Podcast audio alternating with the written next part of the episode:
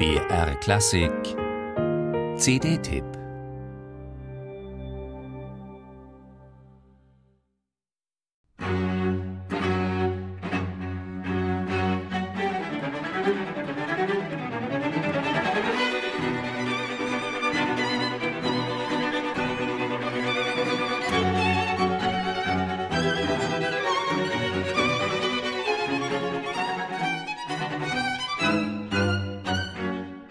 1918, das letzte Jahr des Ersten Weltkriegs, war auch für Max Bruch persönlich ein wechselvolles.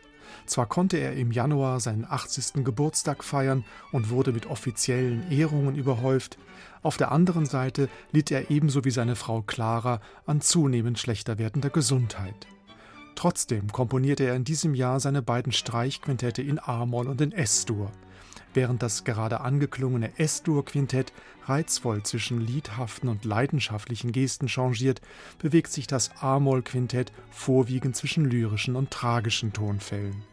Der dritte Satz dieses Quintetts, ein Adagio, verarbeitet eine traumverloren schöne Gesangsmelodie, die Bruch bereits in früheren Orchesterwerken verwendete und die das traumwandlerisch aufeinander abgestimmte Nash-Ensemble mit empathischer Innigkeit aufblühen lässt.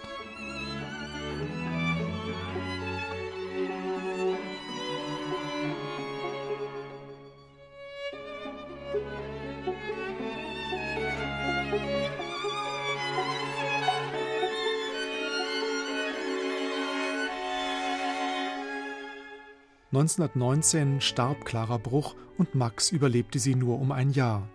Noch einige Monate vor seinem Tod arbeitete der Komponist sein ursprüngliches Streichquintett in B-Dur zum Streichoktett für vier Violinen, zwei Bratschen, Cello und Kontrabass um. Das abschließende Allegro molto hat einen beschwingt scherzoartigen Charakter und scheint weniger Abschiedsstimmungen auszudrücken als die Hoffnung auf bessere Zeiten. Auch in diesem komplex gewebten Streich Oktett überzeugt das Nash-Ensemble durch eine atmosphärisch dichte Gestaltung bei gleichzeitig analytisch klarer Zeichnung der Strukturen. Fazit: späte Kammermusik von Max Bruch, deren Entdeckung sich lohnt, in einer durchweg hörenswerten Interpretation.